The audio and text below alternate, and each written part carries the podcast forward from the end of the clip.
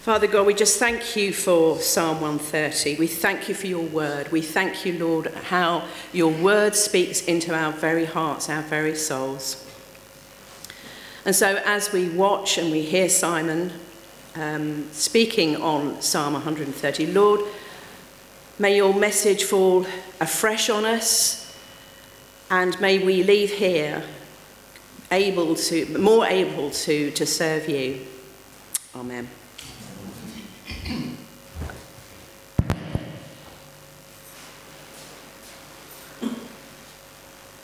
So, good morning.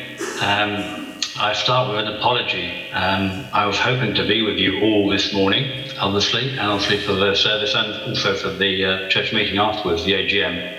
But unfortunately, Jackie, my wife, has uh, tested positive for COVID, and therefore we're all sort of keeping out of people's way for a few days. So I'm sorry about that. Um, but um, with that, we have a video. So we're going back a few, uh, a year or so in this technology. So hopefully I'll manage to master it okay. Okay. So anyway, the topic for today is Psalm 130. And, and Psalm 130 is the sixth of what is are traditionally known as the seven particularly penitential confessional psalms in the Psalter. So you might know a number of others. Psalm 51 is a very uh, well known one. Uh, Have mercy on me, O God, according to your unfailing love, according to your great compassion, blot out my transgressions. Now, Psalm 130, along with the other uh, confessional psalms, uh, provide model prayers for us, for any of us, uh, in times where we find ourselves in the depths or we are struggling maybe to find the words to come to God in repentance and faith. I think confessional psalms emphasize that what God does for people who feel helpless, who recognize their situation and simply cry out to Him. Now, there's one thing I'd like to try and take away from this morning, I suppose it would be the one the, the message that's summarized in this first slide uh, is that sense of certain assurance that with the Lord there is forgiveness. And I hope also, as we look at this psalm, we will see in these eight short verses uh, that they, it does provide a wonderful summary of the gospel, the Christian gospel, which obviously came later, but um, but we see the gospel, I think, very much in these eight verses. It's quite possible that Jewish pilgrims of the time used this psalm as they, uh, as it were, came up towards the temple, as they confessed their sins and sought God's forgiveness and blessing uh, in their journeys to Jerusalem. Because it's a psalm that can also take us on a journey as well. It takes us on a journey from darkness to light, from despair to hope, from estrangement to reconciliation. The psalm does not only highlight the problem of human sin, it also points us to the resolution and it gives us a very firm promise a promise of God that sin and its consequences of spiritual death need not have the last word in our lives. I think Psalm 130 is a very much a, a good news psalm. So what I'm going to do, uh, briefly, hopefully, is I'm going to just take us through the four main sections of the psalm, and it's very simple. It's eight verses in total, and we group them into verses one, two, three, four, you know, for four sections. And the psalmist gives us an image in each of these four sections. So these are like signposting the journey, and I think they're quite useful. The first one that appears in the first two verses is that of a drowning person. And then in the next two verses, we move to almost a courtroom setting. Then in verses 5 and 6, we end up on the walls of the city, uh, standing as it were alongside watchmen who wait for the dawn. And the last image is almost that of the slave market, where there's this image of being bought at a price, being redeemed. So we're going to look through these four sections uh, together. And so, firstly, uh, verses 1 and 2 Out of the depths I cry to you, O Lord. The opening verse starts with a cry of a person that, who feels they are drowning, as it were, that they're out of their depths, they're unable to save themselves, to swim to safety. The tense of this verse, cry, indicates the writer of the psalm had been crying out to God. in the past and continues to cry out to him as he writes this psalm, because he was aware that without God's merciful intervention, he would be doomed. I think part of the beauty of this psalm is that it's not written by some impartial bystander, but by someone who had personal experience of the depths, as it were, of those difficult, dark places in life. And I think it's that personal identification with that that makes this psalm still so emotionally accessible to us who live, you know, thousands of years later. In verse 2 he says, O Lord, hear my voice. Let your ears be attentive to my cry for mercy. It's the cry of someone who knows they are coming to the end of their tether. Someone who knows they can no longer make save themselves. It's a cry for mercy made by someone who's come to realize the full extent of their own helplessness. It's from the depths that we can still reach out in faith to God, asking for His mercy, for the attentiveness, as it were, uh, in our prayers.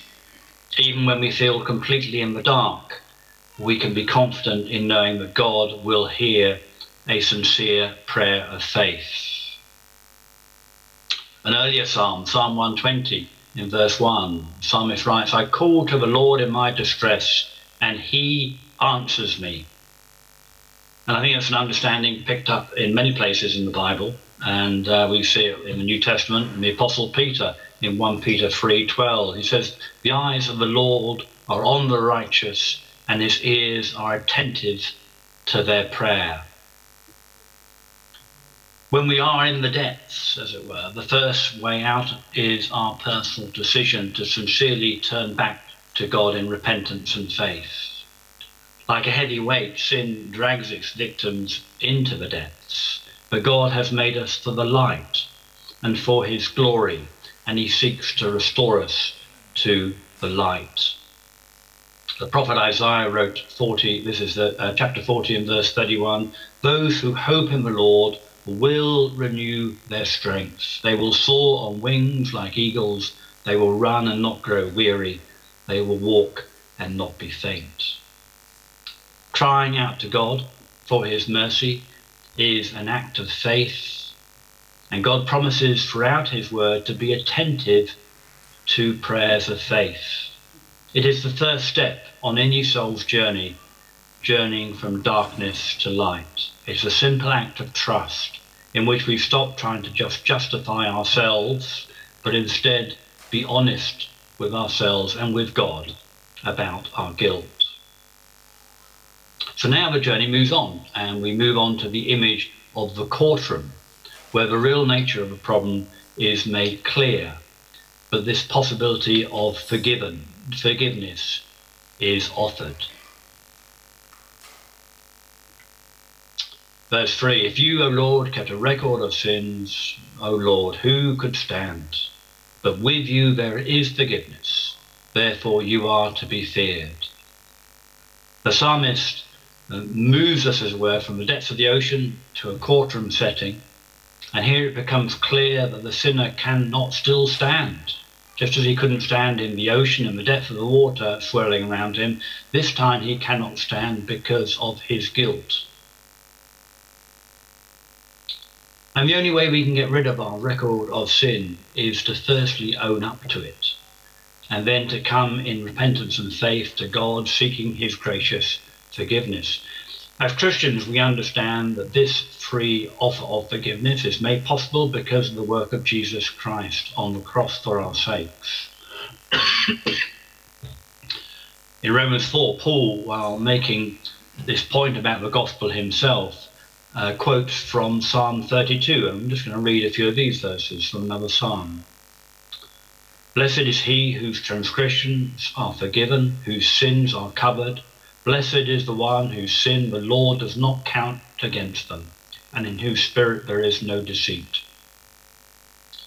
When I kept silent, my bones wasted away, though my groaning, through my groaning all day long.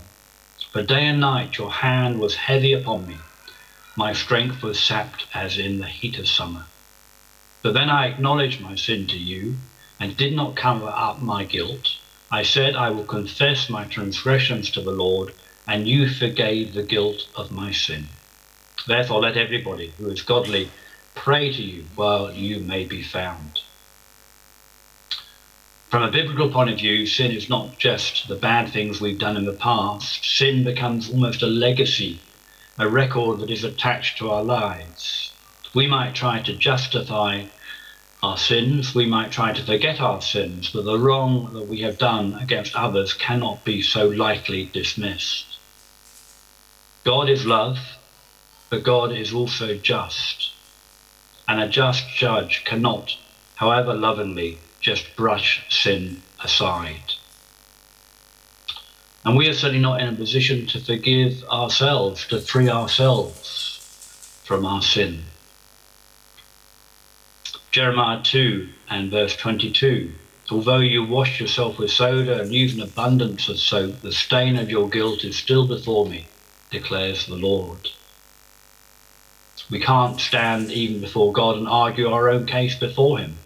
Again, a different prophet, Ezra 9 and verse 15. O Lord God of Israel, you are blameless, you are holy. Here we are before you in our guilt, though because of it, not one of us can stand in your presence. But despite these verses, these prophets, it remains clear in God's word that it is God's desire to forgive sinners. For another psalm declares, Psalm 86 and verse 5, You are forgiving and good, O Lord, abounding in love to all who call on you. Hear our prayers, O Lord. Listen to our cry for mercy.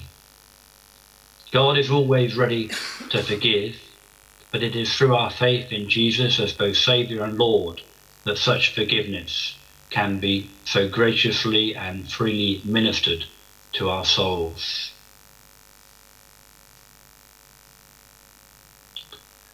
In Jesus, in Jesus, God carries away our sin, places it, as it were, as far as the east is from the west. He casts it into the depths of the sea in Micah, just another picture there, and holds our sins against us no more. This is the joy of the gospel message. But forgiveness is not a blessing to be ever taken lightly, for it cost God his Son. If we take seriously the guilt of sin, we will always seek to take seriously the grace of forgiveness that we have been given. We remind ourselves of verse 4 of our psalm. But with you there is forgiveness. Therefore you are to be feared. And now we move on from the courtroom setting, where guilt is apparent and yet forgiveness can be offered, to the setting of watchmen waiting for the dawn. Verses 5 and 6 I wait for the Lord, my soul waits, and in his word I put my hope. My soul waits for the Lord more than watchmen wait for the morning, more than watchmen wait for the morning. So from the courtroom we move to the city walls where watchmen are alert as they peer through the darkness of the night to detect any approaching dangers as they wait for the dawn. Nothing they can do can make the sun come up any sooner, but when the dawn dawns, the guards can rejoice that the city has been kept safe for another night. When the Lord forgives sinners, it can be like the dawning of a new day as they move out of the darkness into God's marvelous light. The forgiven sinner might need to wait to realize the fullness of the new day, the fullness of the forgiveness they have received. But it is not a waiting of hopeless resignation, it is one of hope filled anticipation. Lamentations chapter 3 Because of the Lord's great love, we are not consumed, for his compassions never fail. They are new every morning. Great is your faithfulness. I say to myself, The Lord is my portion, and therefore I will wait for him. The Lord is good to those whose hope is in him, to the one who seeks him. It is good to wait patiently for the salvation of the Lord. The night can at times seem endless, but we need to remember as followers of Jesus that the dawn is certain. And then we move to our last image. And the last two verses, O Israel, put your hope in the Lord, for the, with the Lord is unfailing love, and with him is full redemption. He himself will redeem Israel from all of their sins. The psalmist's final stop on this journey is to a slave market, and the theme is that of full redemption. Full, not partial. The startling statement that God Himself would set us free of our sins by paying the price that is due. Nothing can be further from the gloom and the uncertainty of the depths of the ocean in the first two verses than this conviction and confidence we see in these last two verses. The last verse makes very clear the explicit and wonderful truth that it is God Himself who would redeem His people. It's a verse that was fulfilled many years later in Jesus Christ, God's Son, who was born, lived, and died for our sins, taking our place on that cross, setting us free from our guilt and opening up the way once more for us to approach God Almighty, our Father, without fear, but instead with holy awe and love. The psalmist saw a future redemption for God's people, as did many of the other Old Testament prophets. Now, although he, the psalmist would have never met the Apostle John because he lived five, six hundred years before John's time, I'm sure he would have agreed with this statement of John John wrote down in chapter 8 and verse 36 of his gospel. If the Son sets you free, you will be free indeed. So to close, Psalm 130. It's a wonderful psalm chosen for us this morning by Lynn.